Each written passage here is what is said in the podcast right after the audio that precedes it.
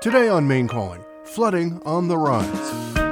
Mainers are still recovering from a series of powerful storms that ravaged the coast and flooded Maine's major rivers.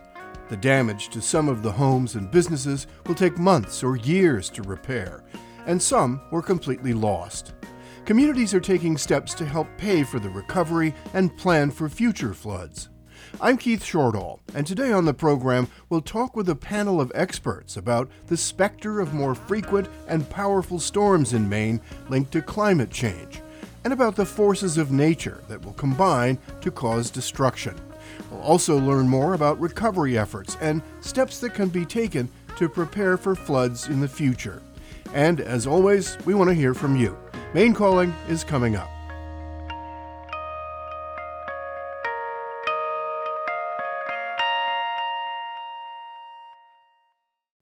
Calling on Demand is made possible by Maine Seacoast Mission, strengthening Maine's coastal and island communities through education, health, and support. Learn more at seacoastmission.org. And by Maine Farmland Trust, working with farmers to grow the future of farming and food in Maine.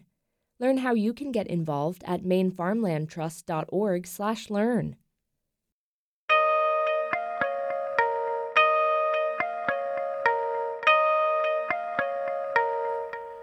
I'm Keith Shortall, and this is Maine Calling.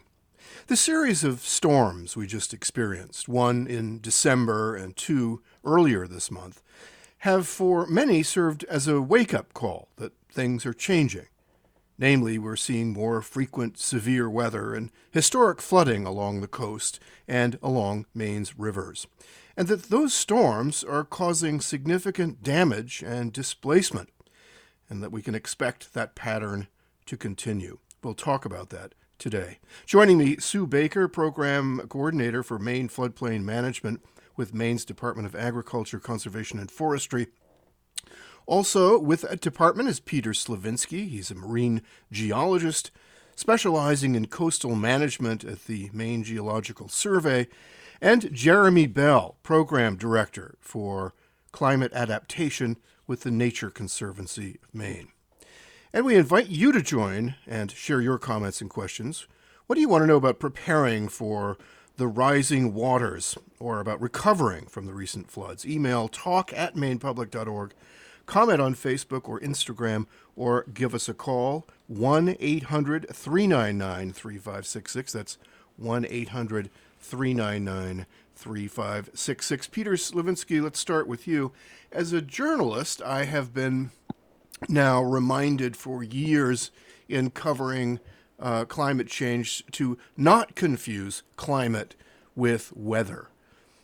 Uh, but of late, it seems hard to not to make that connection between the specter of climate change on a global level and the weather that we're now uh, seeing every day. Yeah, Keith, it's uh, it's an interesting observation. It's um, you know there's a definitive change in our long-term trends uh, that we're seeing within the state of Maine, uh, whether it's an increase in statewide or even regional temperatures, or more importantly, uh, increase in precipitation that, we, that has been, been, been observed uh, over the last hundred years or so. Uh, and also, one of the interesting things that's happening in the state is the trend of more frequent events of larger magnitude. So instead of getting, you know, that one inch rainfall, we're starting to see that two, three, four inch rainfall events uh, more frequently. Uh, and that's that's something that is happening over the long term. You know, if you put a ch- chart at a graph looking at the long term, you'd have a smaller number of events, and that would that would get bigger and bigger and bigger, just like temperature and just like precipitation, um, and just like sea level rise. Uh, some of the things that we're observing over the long term. And one of the things that's interesting uh, is also we're seeing these, and we've seen them in the past, of course, but these combined hazard events. That's where, you know, for instance, in the December and actual January, first January storm, you had a lot of snowfall um, and a lot of snow on the ground, and then heavy, heavy precipitation and warm temperatures, which led to a massive release of snow melt and precipitation on top of that into uh, our inland rivers, uh, which really is what overwhelmed those rivers uh, in that, that December event. So yes, there's a you know there's the, the short term we look at you know a year or so. There's these weather patterns, But over the long term, when you look at these climatic trends that we're seeing in Maine, there's an increase in temperature, uh, an increase in precipitation, and then an increase in the number of events that are bringing us larger amounts of precipitation in a shorter amount of time. I read a report recently about the National Climate Assessment um, projecting increases in extreme rain for parts of Maine. And I, I, know you're not a meteorologist, but I, the report said that in one scenario, uh, Aroostook County could see, you know, an 83% jump in extreme rain days. Now that's one scenario, and I'm not familiar with the, with the science there. But do you have a sense of uh, is this going to be just a rainier place?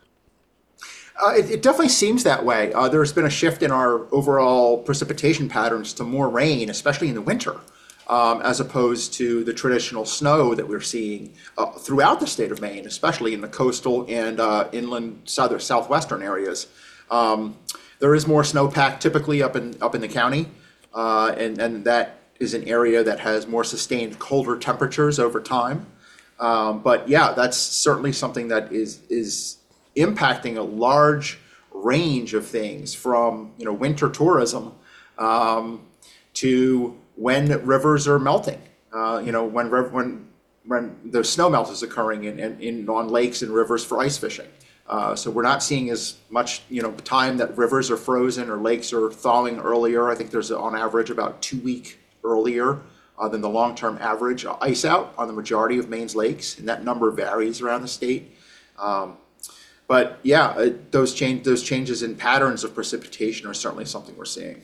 And let's go to those two storms you mentioned earlier this month, uh, the the Jan 10 and January 13th, which seemed to me, from where I was sitting and observing, they seemed uh, almost like twin storms to the extent that you could even on the second day kind of go out and uh, people were actually parking and watching because they knew um, where the water was going to come in, like it had, you know, three days prior. Was that just an, an unusual one, two sort of pair of storms?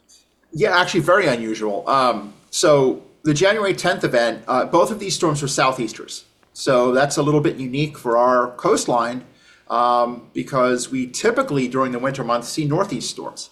So the way the weather patterns patterns set up provided for the strong onshore southeasterly flow, which really impacts different areas of the Maine coastline uh, differently than, than nor'easters. If you think about it, a lot of our embayments along the mid-coast area, um, you know, they basically catch water when you've got southeast winds blowing into those areas over sustained periods of time. And we had, you know, sustained wind gusts over 55 miles an hour uh, in both of those events. The things that were different was that first event, again, was this combined hazard event where you had snowpack and then lots of rain and lots of wind falling. So you had flooding from that. But then there was this really significant storm surge that occurred from this that, that approached four feet. So it set a water level record in, in, in uh, Bar Harbor, uh, but then also came in, I think, third in the Portland area. Um, and then the waves were massive. We had waves that reached 30 feet offshore. Um, and this is a trend actually that is, uh, is scientifically being seen for the North Atlantic, that there's an actual increase in wave height uh, over the long term in the North Atlantic. So you combine all those things, and that's the first punch. Uh, so it eroded a bunch of dunes, it flooded a lot of areas, it weakened and collapsed some seawalls. Um, and then on January 13th, we get a second event that hit on a higher tide. The waves weren't as big, it didn't blow as hard, and it didn't blow as long, and the surge wasn't as big but it hit at a much higher tide. So it was an 11.3 foot tide in the Portland area. So you combine that and you end up with a record water level being set in Portland. that's the highest level since 1912. And then another record being set in Bar Harbor. So Bar Harbor broke two records in three days. Um, but because of that one two punch that we had, and the fact that our protective dune systems or along our really highly developed areas of the coastline that are protected by seawalls, a lot of those had already failed we had really, really intense flooding. Uh, and exacerbating all of this is something that I have to point out is um, the fact that Maine is actually seeing what we call a sea level rise anomaly right now. So sea levels are trending on average at the tide gauges in Maine about six to eight inches higher than the long term average. And that's really significant because if you think about it, our water levels, you know, typically are in this location. If you superimpose six or eight inches of water on top of that, and then add surge, and then add waves, you're going to be impacting much, much higher along the coastline. So you combine all of those factors, and that's why hey, we had these two historic events back to back, which statistically we've worked with the Gulf of Maine Research Institute, and we've probably calculated that to be about a 500 year event, a one in 500 year event to have these storms occur in the same year. So significant.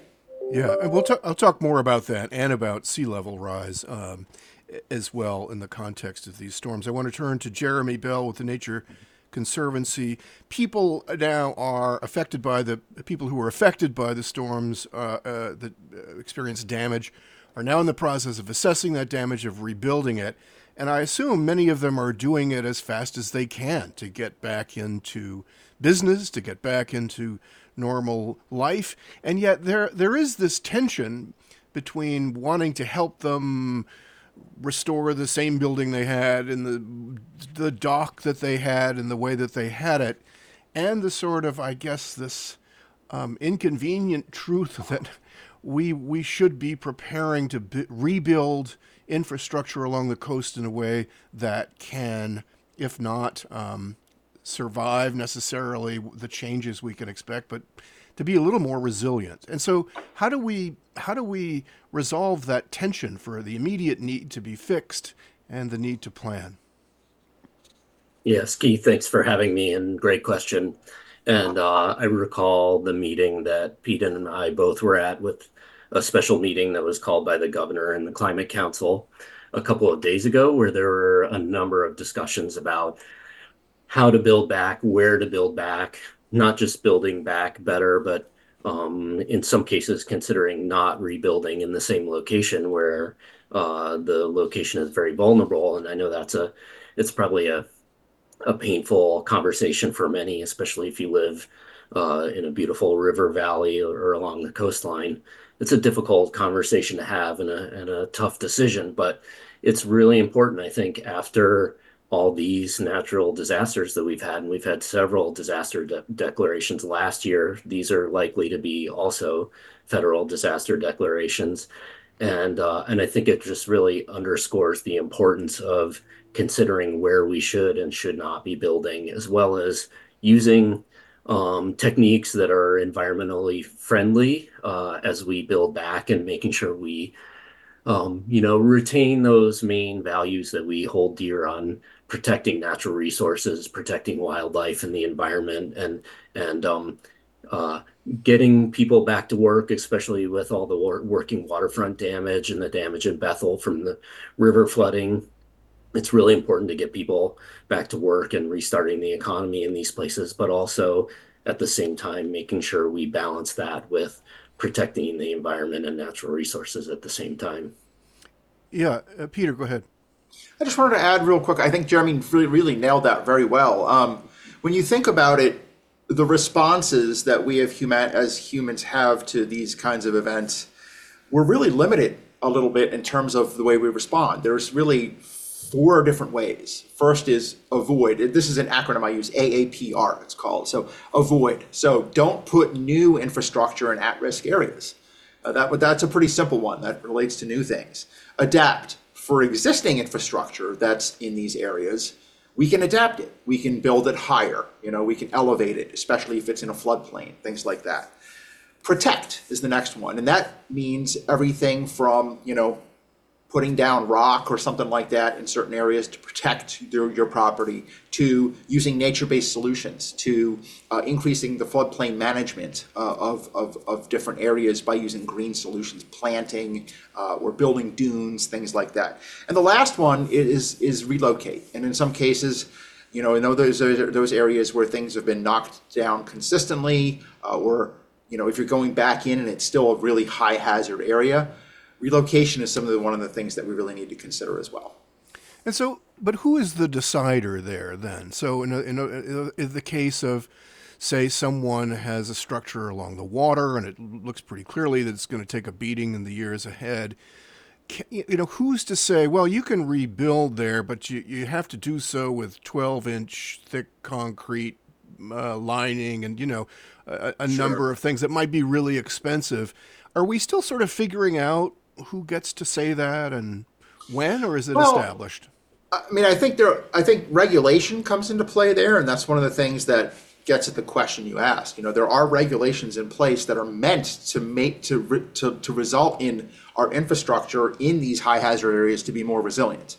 Um, there are building practices. There's the coastal construction manual, which can be followed, which tells you how to do load bearing walls, how high to elevate things. There's floodplain management ordinances along the coast there's coastal sand dune rules which govern you know how many times you can rebuild how you should rebuild. So don't rebuild in exactly the same place move landward go up. Uh, but you know the all of these considerations have to come into play including economics. You know a lot of this is going to be driven by a private property owner's decision and what they can and can't do. There are going to be federal funds coming in um, you know to help with rebuilding and reconstruction and relocation and things like that. Um, but a lot of this will come down to personal decisions. Um, and you know the, the state is there to, to help in providing the best information that can, that is possible in terms of trying to reduce the vulnerability of anything that comes back into place. And there are considerations for changing certain rules already um, that allow going in place and going higher or moving back and not having to go through this rigorous regulatory um, scheme that you typically have to go through. So, you know, that's kind of trying to adapt how we rebuild and relocate and respond to these kind of events in a in a flexible way without literally just saying, okay, we don't care about regulations, everybody just do what you want to go back in place. And I want to stay on this just- topic and go to. I want to. Uh, want to before the break here. I want to. I do want to bring in um, Sue Baker, who is the program coordinator for the Maine floodplain uh, management. Sue, uh, welcome to the program. Thank you, Keith. So I wondered uh, the same question to you. This is sort of your purview. I know that you deal uh, a lot with uh, with uh, insur- uh, flood insurance, but just what is your take here on, um, or anything else you wanted to comment on this on this conversation about how we manage the reconstruction uh, in the flood floodplains? And yeah, I think Pete did a really good job already. Um, and I think part of it is that there are a number of different regulations that apply. Um, so right now, I think communities are, you know, struggling with, you know, what they need to do under, you know, different ordinances. Um, certainly from a floodplain management standpoint, um, you know, individuals that are in buildings, homes that have received damage, um, if they had flood insurance, um, you know, that will be available uh, to help them recover. Uh, for those that don't have insurance, like Pete said, there will be um, grant funding and disaster assistance um, that will likely be available. Um, I think we're waiting now to hear uh, which of these three events uh, that will be declared, you know, a presidential, uh, you know, declared disaster. So um, I agree with Pete. It's, you know, what can um, the property owners do to rebuild, you know, more resilient? And for us in floodplain, that means building higher, building back further, uh, those kinds of things. So right. it's definitely, you know, difficult. We'll, we'll get more into flood insurance because I know there'll be interest uh, in this, but we need to take a quick break and um, we will do that now. You're listening to Maine Calling. We'll be right back. Welcome back. This is Maine Calling. I'm Keith Shortall. Our topic today is flooding in Maine, what to expect in the future, and what we can do about it. With me today, Jeremy Bell. He's the program director for climate adaptation with the Nature Conservancy Maine. Sue Baker, program coordinator for Maine floodplain management, and Pete Slovinsky, uh, ma- a marine geologist at the Maine Geological Survey. Both Sue and Pete are with the Maine Department of Agriculture, Conservation, and Forestry. Share your comments and questions. What do you know about flooding or flood insurance or climate impacts affecting our state? Email talk at mainepublic.org, comment on Facebook or on Instagram, or give us a call 1 800 399 3566. That's 1 800 399 3566. And why don't we go to the phones now? We'll go to Frank uh, in Bar Harbor, who may have a question that will, uh, will lead to part of the conversation I wanted to get to. Frank, welcome to the program. Yes, uh, uh, this this radio show and and other um, news outlets like it is really just the extreme left trying to control our lives with with mandates and regulations. Um, weather just happens, and we need to move on and and end this by voting for Donald Trump. Okay, well, that, Frank, that's interesting. That's not what Frank said he was going to say in his note, but hey, we're not surprised. Uh, let's try Larry in Bangor. Hi, Larry. Welcome.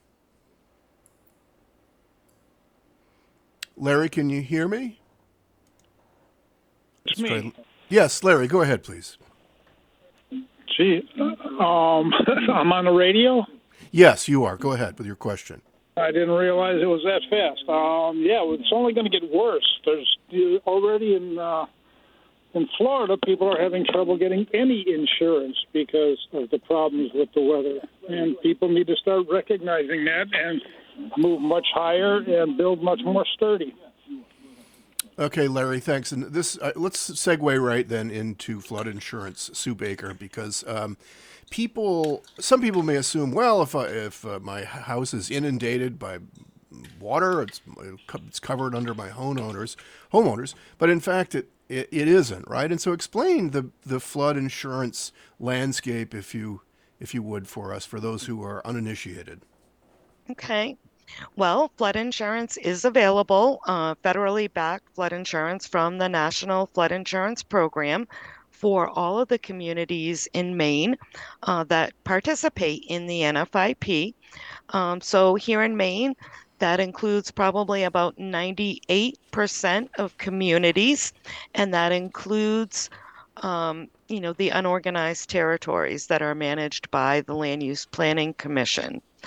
So it seems to me that we are definitely underinsured as a state or as property owners.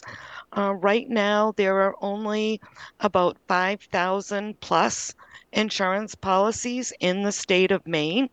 And given, you know, the, the amount of coastline, uh, major rivers and lakes that we have, um, that's not many.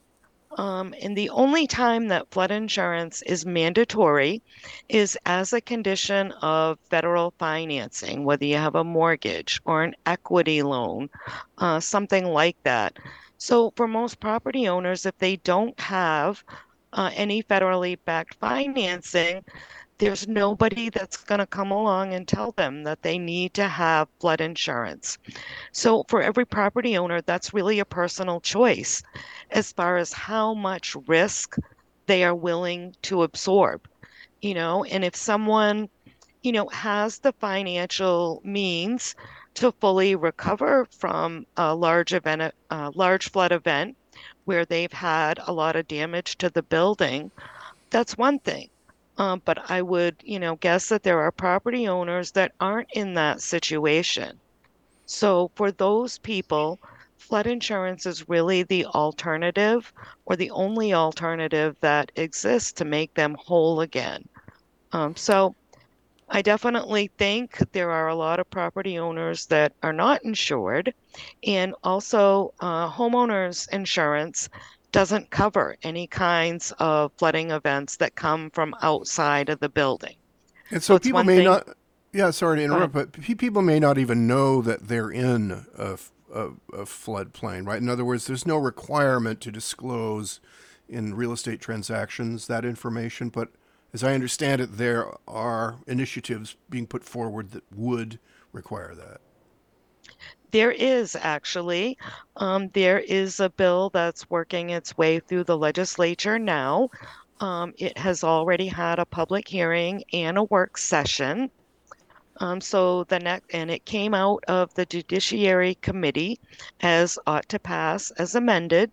And, you know, this legislation would require sellers to disclose whether um, they have had any flood damage, if they've had um, insurance claims on the property. Um, so those kinds of things. So we aren't there yet, um, but we're hopeful um, that during this legislative session that there will be um, some some future flood hazard disclosure.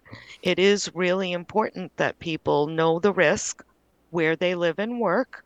Um, so um, hopefully in the future, that's where we're headed. And you said that there were, I, I forgot the number, but uh, in the neighborhood of 5,000 something uh, uh, policies in Maine. And, and has that been on the decline? I think I read that it had been on the decline. It it has actually, you know, in the last 10 year period, um, we have lost um, at least a third of the policy base that um, there was. And that always astounds me, especially when we are looking at, you know, larger weather events um, sea level rise, things like that. And it's it's hard for me to know why that's happening, um, but it is something that's certainly concerning. So how underinsured? Are, I, I know, I know you're, you're not a you're not a, a broker, but uh, how underinsured are people? Do you think? How exposed are they, especially given what we just saw in the last month and a half? Well, the tough part of that is we don't really know the total number of buildings that are at risk um, that exist in the flood hazard area. That will get easier as we move to digital maps.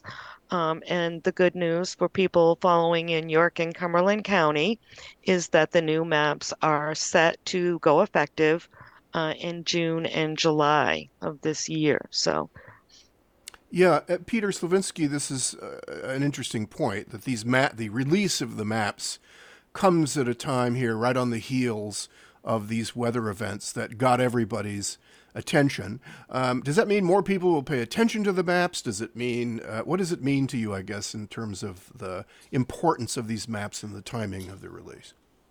Well, I, I think it's it is very important, and it, and it's it is a, a good timing. Um, anytime a large event large destructive event like the ones we've we've seen um, happen, there's a, a, period of time where there's a very large interest from the public uh, in those events, and a large interest in getting more knowledge and understanding a bit more about what's happening. And you know these maps have been out for a long time. I mean, the majority of Maine has been mapped, uh, except for York and Cumberland counties, which have maps, but they're very very old. Um, these new preliminary maps that are out that are going to be adopted in this summer, like Sue said, you know, I've compared some images of flooding in various locations along the coast. I can't speak for the inland areas because I haven't had a chance to do that um, with some of these maps. And they did a pretty good job at pinpointing what was going to get flooded in a 1% event. You know, was it perfect everywhere? No, and they're not meant to be. Um, there's always flooding that happens outside of these maps, you know, out, outside of mapped areas as well. It's not just in the 100 year floodplain, which is, again, for insurance purposes. Uh, but I think it is it is very very good timing because um, again there's a much higher level of interest from both property owners and the general public and uh, you know community leaders in terms of what might be happening to their tax base uh, you know, what's going to happen in terms of reconstruction? Uh, how do we respond? You know, these FEMA flood maps are tied to floodplain ordinances, um, which are tied to how we respond to storms in terms of, you know, if the building is damaged more than 50%, it's considered condemned or, or it's considered a loss. And then if it's reconstructed, it has to meet these new floodplain requirements that each community has. And I think it's important to note that, you know, the, a lot of Maine's coastline and inland areas have general, generation, generational infrastructure. So houses that have been in generations of, of families, and they might not be built to the newest codes. And I think that's why number one, why we why we see some of the larger impacts that we see, uh, and then um, number two, that might be why we're actually seeing a decrease in flood insurance, and because that's you know if you own a home outright, you don't quote have to have flood insurance. Uh, so that might be one of the reasons we're seeing that. But the timing is very good. Yeah, Jeremy. And Keith, yeah, and Keith, I just wanted to expand on a point that Sue made when she talked about um, people with resources being able to f- afford flood insurance or to replace their home, possibly without flood insurance, and people who might not be able to replace their house. And I think there's an important consideration in all this too, which is equity and um, social vulnerability uh, is what we call it in the um, in this field where we need to be considering populations who might not be able to bounce back from these dis- disasters so easily. And so, if you live in a river floodplain um, and you might not be able to afford insurance on your house, and certainly if the river rises and you can't, um, and if you don't have family in the area, you can't afford to stay in a hotel. Uh, you can't, um, you're just getting by with gas and groceries. It can be really, really difficult to navigate these events and certainly, I think that's also true for working waterfront communities and fishing communities that, um, you know, these folks are self employed, um, employed in natural resources. And, you know, if you can't get your boat in the water, you can't work, you can't make money.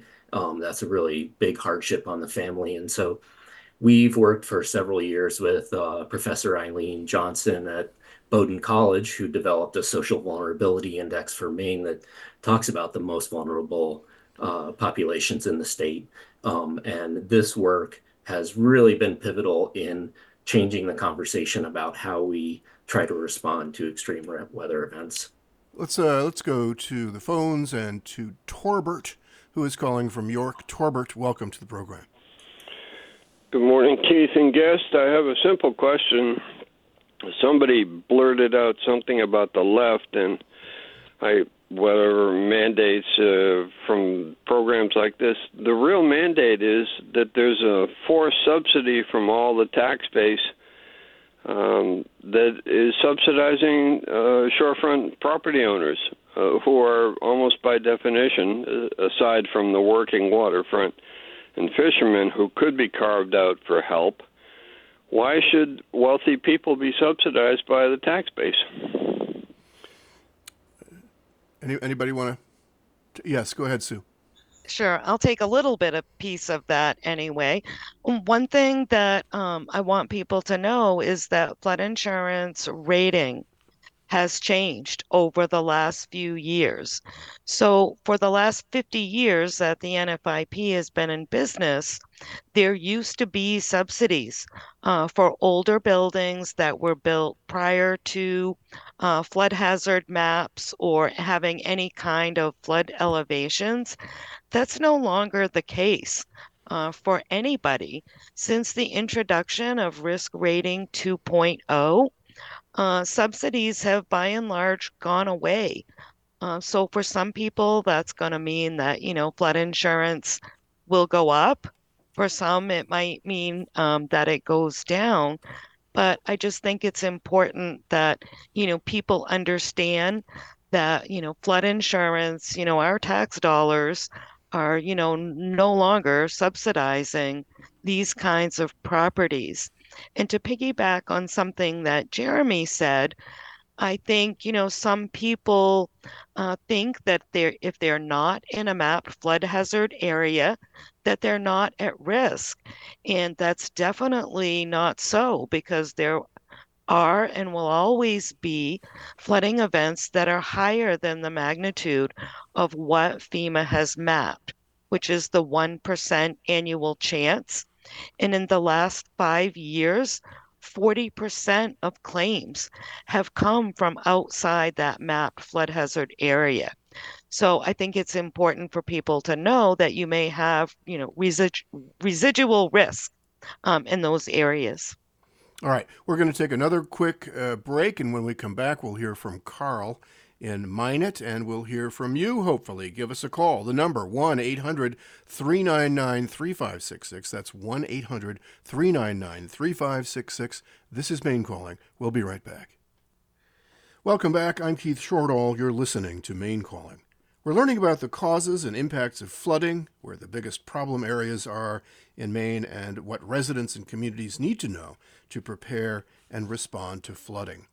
Joining me, Peter Slovinsky with the Maine Geological Survey, Jeremy Bell with the Nature Conservancy in Maine, and Sue Baker with Maine Floodplain Management. Join the conversation, the number 1 800 399 3566. Send a brief email to talk at mainepublic.org or post to our Facebook page or to Instagram. We'll go to Carl in a moment, but first, Chrissy on Facebook asks, How can we better prepare for these events in the future?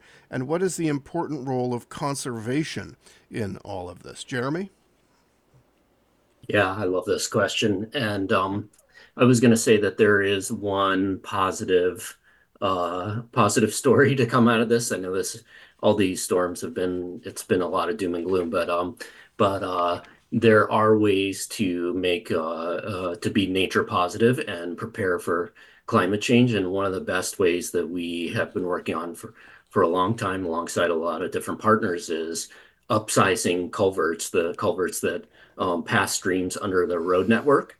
And um, and we had heard a lot of good stories again at the governor's um, special meeting on flooding this week about upsized culverts that we originally were putting these in for fish passage. We call them stream stream smart culverts, but we figured out early on about 10 years ago that these are also great at passing flood events. And so for the last 10 years or so, we've been um, also building these culverts to uh, not only to pass fish, but to pass really big flood events, the 100 year and bigger. And we heard a lot of stories um, positive about these um, new upsized culverts that have passed easily these flows. Meanwhile, we've seen a lot of pictures in the paper on uh, on Maine Public's website. I've seen them and other locations of failed roads and failed culverts uh, that put people at risk. Um, you know, when there's fast moving water, you might not know the road isn't actually there. If you try to get through the water, it's very dangerous. Unfortunately, uh, there were a couple of deaths, and I believe it was in the town of Mexico or Rumford, sadly, tragically, and um, and so these upsized culverts are an example of a nature-based approach that really works. And we, um, I think, as a state, also need to think about other ways, like on the coast um, Peter and I both have worked on researching improved living shorelines. So, for example, shellfish beds that can reduce wave action, reduce erosion along the coast, and try to learn how to build those better in our challenging environment with big tides, a lot of ice, more so than the rest of the East Coast. And we really need to learn how to um, do some of these other techniques that are important to make these projects both people positive, but also nature positive at the same time. Uh, okay, we're trying to reconnect with Carl here. In the meantime, there's an email from Bruce. I'm a land surveyor and deal with flood insurance and flood zone issues every day. Uh, please ask uh, about the limit of the payout for a claim in the flood insurance program. My understanding is that it's only $250,000. And with the cost of houses being replaced, sometimes in the millions, the insurance doesn't seem to cure all the problems. Sue? Um, that's absolutely true. So, flood insurance availability, the limit for uh, residential buildings is $250,000. For commercial buildings, it's $500,000. And contents coverage can also be um, had up to $100,000. And that includes uh, people that are renting in the flood hazard area. They can get contents coverage um, as well. And so that's absolutely true. Depending on what the building value is, there may not be um, enough, enough coverage from the NFIP. Um, if their mortgage is more than that, um, sometimes they're required to get private flood insurance outside of the program um, in order to uh, be able to, you know, have that risk covered. And real quick, what's what are the premiums now annually, and are they projected to go up? Well, I think it's insurance, so I think we can probably always expect premiums to go up. Um, that's really hard for me to answer because there are a number of different variables that go into making the flood insurance premium. Uh, for example, how far you are located from a water body, what type of construction your house is made of. Mm-hmm. So there are a number of variables that are considered behind the scenes. So that's going to have an individual answer depending where they're located. Sure. So is the there a best, range though of like uh, uh, twelve hundred to? I really can't say can't that. Okay. It's no. it's really dependent on the amount of coverage, gotcha. the amount of deductible. There are so many factors, but an insurance agent would be able to to answer those questions. Sure, sure. Okay, sorry to try to put you putting you on the spot there. Uh, let's go to I promised Carl in Minot. Hi, Carl. Welcome to the program. Uh, hello, I'm Carl. I uh, got a BS degree in geology way back in the 80s and first learned of uh, global warming from a mineralogy professor in 1983. And uh, though I didn't practice geology, I became an engineer. I do follow the subject closely. And I'm curious what these government agencies are currently saying, uh, what the range is for sea level rise along the coast, because people like Professor Richard Alley out of Penn State, 40 year climatologist, glaciologist, says they are grossly underestimating the sea level rise rate, of which he says it could easily be 15 to 20 feet by 2100. Hopefully, it's not that much, but it is done. It's fixed that it's going up dramatically. That die has been cast. Yeah. Okay, Carl. Uh, Peter, do you want to? Sure, I can I can address that. Um, so, Maine, uh, through its Maine Climate Council and Maine Won't Wait process, um, looked at a range of different sea level rise scenarios that were put out to inform the U.S. National Climate Assessment uh, back in 2017, and this is the data that was used to inform the Maine Won't Wait process, which was uh, a report that was put out in 2020. And um, Maine looked at the the the, range, the scientific and technical subcommittee looked at a range of the different scenarios and settled on what we call the intermediate scenario for uh, commit to manage is the way it was termed. So that's something we need to put into our regulations. It's something we need to commit to manage for. And that was one and a half feet by the year uh, 2050 and four feet by the year 2100.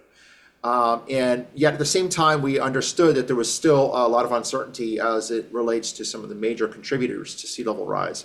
So there was a recommendation to, to plan to prepare for a higher range of sea level rise. And that was uh, three feet by the year 2050 and uh, roughly nine feet by the year 2100. This isn't something that necessarily goes into regulations, but when we're thinking about larger, uh, more critical pieces of infrastructure, like, like wastewater treatment plants or oil storage facilities along the coastline, uh, they need to take those into consideration.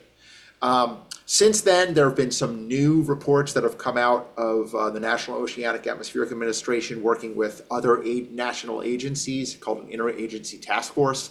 Uh, new report came out in 2022 uh, that pretty much tell us that the range of sea level rise scenarios that Maine is currently planning for are still pretty valid. Um, there still is uncertainty. You know, what has happened is instead of our uncertainty being like this out to the year 2050, a really wide range, our, our, our, our, the certainty associated with the scenarios out to 2050 are all a lot closer. So we have a good, uh, much more constrained range. Once we get out beyond 2050, there's still a question of how high this might go. And I think one of the really important things the caller brings up is in no way are we suggesting that in 2100 sea level is going to stop rising. In other words, we're now considering planning out to the year 2120, 2130, 2150 and providing guidance out to those ranges because sea level is going to continue to rise uh, beyond the year 2100. And I think that's something really important that we have to remember. Uh, let's go to Ethan in Saco. Hi, Ethan. Welcome. Hi there. Hi, thanks for taking my call. Um, build back better is a phrase that means that you have to first break something in order to build it back. And Lyndon Baines Johnson said he who controls the weather controls the people.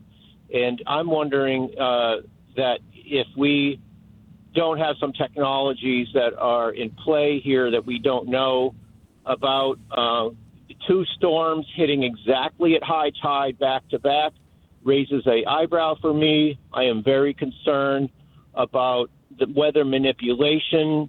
Uh, we're talking about climate uh, geoengineering out out loud now what about the military's use of?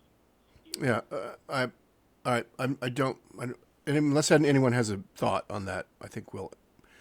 Well, I think one one thing that I think is that t- um, uh, technology is not necessarily the best solution, and I think the um, the simplest and most natural solutions, like uh, you know the technology of moving a building out of the way, is a surefire way to protect yourself from climate change. And so um, I, I, do, even though uh, the question was a little bit surprising, I think that the the um, that the the point about technology not being the answer, I agree with that. I think that there are simple, tried and true solutions that can um, help us to cope with these problems we're facing. Well, can you just just run through them quick here? We've only got a few minutes left, but I do want to touch here.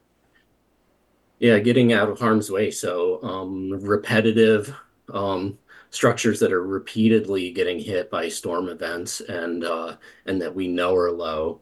Um, you know, like I said, I think in my comments at the beginning, I think we really have to think about does it make sense to rebuild those buildings and and um, and do those do as painful as this conversation is. I think it needs to be discussed more and more because weather events are going to get started um, like this are going to be more and more common, and uh, and so moving out of harm's way, uh, definitely one of the better ones.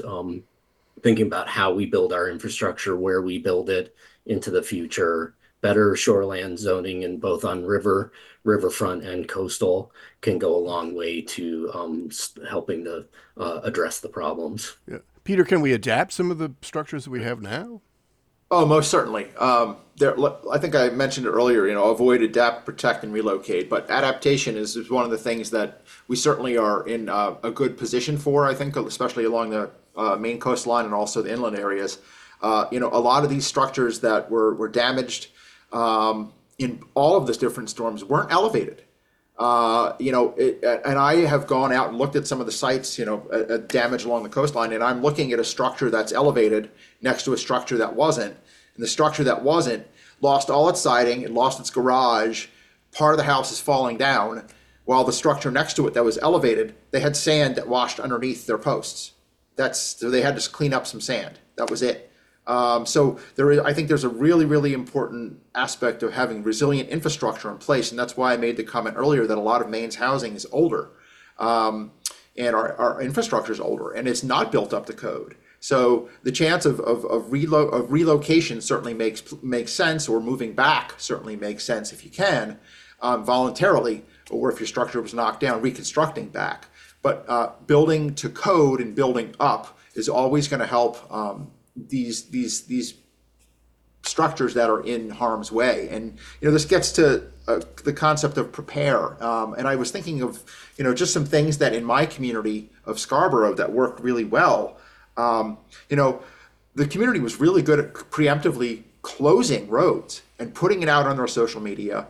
Uh, and you know, just like we see school closings on TV, I think we need to have an announcements on Maine Public and all that. We need to have the same thing for what roads are closed in which communities when these storms are you know hitting. So that kind of preparation and that kind of communication is really important. And I also think um, property owners and communities need to really understand flood stages and flood predictions um, and tools that are out there and understand where you are in reference to those different flood elevations that are going to be achieved, whether it's on a river or on the open coast.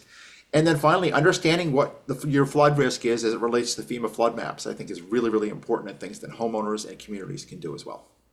Yeah. Sue Baker, any, any final thoughts here in the last few moments? No, I think Pete, you know, he knows a lot about floodplains and he's doing a really good job. Um, I think that's true. Um, particularly, you know, what was said about, you know, elevating your building when you've got older buildings, and we sure have, you know, a whole lot of that kind of housing stock, it's really important to try to move back and move up as best we can to help prepare. Yeah, okay. Well, there's so much more we could get to. Uh, we got to a little bit, but not nearly enough. Um, but I really appreciate you uh, all being here today. Interesting conversation. Thank you so much. Thank you. Uh, Thank you. Sue, Thank you Sue very Baker, sorry, Sue Baker, the program coordinator for Maine Floodplain Management. Peter Slovinsky is a marine geologist at the Maine Geological Survey, and Jeremy Bell, program director for climate adaptation with the Nature Conservancy in Maine. Today's sound engineer was Sam Tracy. Maine Calling is produced by Jonathan Smith and Cindy Hahn. You can visit mainecalling.org for our audio archive or to subscribe to Maine Calling's weekly newsletter. Tomorrow on the show, we'll find out how being better listeners can help us in many aspects of our lives. I'm Keith Shortall. You've been listening to Maine Calling on Maine Public Radio.